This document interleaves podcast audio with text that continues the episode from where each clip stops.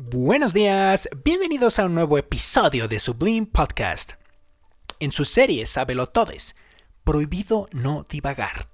Y en esta segunda temporada, la temporada que habla acerca de las religiones, en mi opinión, en opinión del podcast de un servidor, una consecuencia directa de la filosofía, de las preguntas filosóficas las respuestas no solo se encuentran en la filosofía, sino al mismo tiempo en las religiones. En este episodio hablaremos más específicamente sobre los orígenes de la religión y su transición de lo antiguo a lo moderno. Realmente tenemos noticia de las religiones de las sociedades primitivas gracias a los vestigios que dejaron y al testimonio de civilizaciones posteriores. Además, las tribus aisladas en lugares remotos, por ejemplo, como la selva amazónica, las islas indonesias y algunas partes de África, aún practican religiones que al parecer se han mantenido casi inalteradas durante milenios. En futuros episodios hablaremos, por supuesto, de ellas, del corpus en sí, de esas religiones. Estas religiones primitivas suelen presentar la creencia en cierta unidad entre la naturaleza y el espíritu, que vincula inextricablemente al individuo con su entorno. Esto es algo que hemos visto como se ha ido un poco alejando, sobre todo por las interpretaciones posteriores que se le da al libro de Génesis en las religiones judeocristianas y en el Islam también, cuando habla de que Dios puso a los animales para el hombre.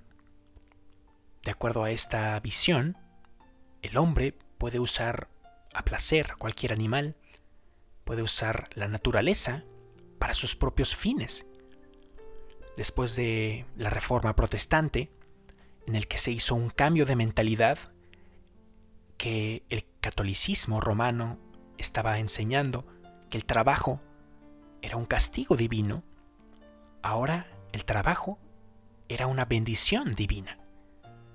Esto más tarde influyó muchísimo en la ética protestante y su desarrollo con el capitalismo, lo que hizo que muchas personas no vieran mal el hacer granjas descomunales, por ejemplo, de pollos, o el usar regiones selváticas o ríos o cualquier otra área natural para fines puramente capitalistas.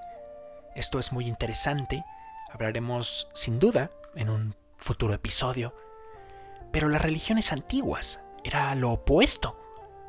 Era un vínculo entre la naturaleza y no solo el ser humano carnal, sino el espíritu del ser humano. Estaban íntimamente ligados. A medida que las religiones evolucionaban, sus cosmologías y sus ceremonias se fueron sofisticando. Las primitivas religiones de los pueblos prehistóricos, nómadas y seminómadas, dieron paso a las religiones de las civilizaciones antiguas y estas, a su vez, a las clásicas. Sus creencias suelen catalogarse hoy como mitología, pero muchos elementos de esas antiguas tradiciones perduran en religiones actuales. Las viejas creencias fueron absorbidas por las religiones de las sociedades posteriores y surgieron nuevos credos con distintas observancias y rituales. Realmente, si me preguntan en este momento cuál es la diferencia entre religión y mitología, podría decir que una mitología es una religión antigua.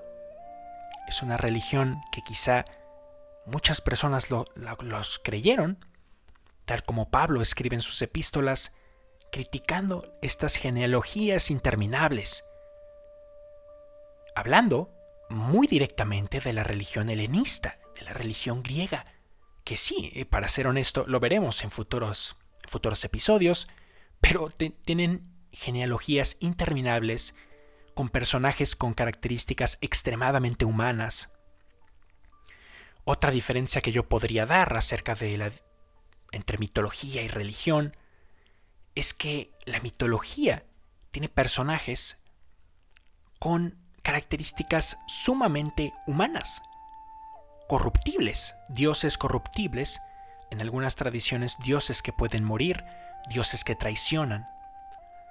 En la religión, al menos en las religiones monoteístas, esta diferencia se da en que eh, Dios es incorruptible.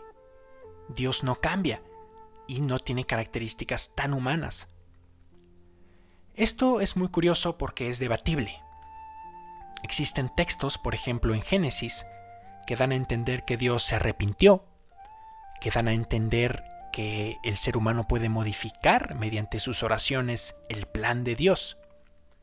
Sin embargo, esta creencia no es la mayoritariamente aceptada después de la revelación progresiva que ha, que ha dado Dios en la Biblia.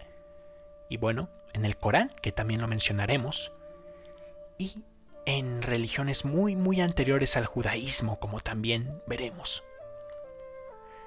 Resulta difícil pensar el momento en que nacieron muchas religiones, debido en gran parte a que sus raíces se hallan en la prehistoria y las fuentes que documentan sus orígenes pueden ser de épocas muy posteriores. A pesar de todo, se considera que la religión más antigua que hoy existe es el hinduismo, enraizado en las religiones populares del subcontinente indio, reunidas en los Vedas, las, sus escrituras sagradas, en el siglo XIII a.C. Imagínense anterior es, por ejemplo, a los escritos del Pentateuco o de la Torá. De esta tradición védica surgieron no solo la plural, plural religión que hoy en día conocemos como hinduismo, sino también el jainismo, el budismo y en el siglo XV después de Cristo el sijismo. Mientras tanto, en Oriente se desarrollaban otros sistemas de creencias. A partir del siglo XVII a.C., las dinastías chinas establecieron sus estados e imperios. Allí surgieron religiones populares y el culto a los antepasados, que luego serían incorporados a los sistemas más filosóficos que religiosos del taoísmo, por ejemplo, y del confucianismo. En el Mediterráneo oriental, las antiguas religiones egipcia y babilonia aún seguían practicándose cuando las ciudades-estado emergentes de Grecia y Roma desarrollaron sus propias mitologías y panteones. Un poco más al este, el zoroastrismo, considerada la primera gran religión monoteísta, ya se había establecido en Persia, y el judaísmo había surgido como la primera de las religiones abrahámicas, a la que seguirían el cristianismo y el islamismo. Muchas religiones reconocían la importancia particular de uno o varios individuos como sus fundadores, ya fueran encarnaciones de Dios como Jesús o Krishna, o receptores de la revelación divina como Moisés o Mahoma. Las religiones del mundo actual siguen evolucionando con los avances de la sociedad, a veces con renuencia y a menudo dividiéndose en ramas.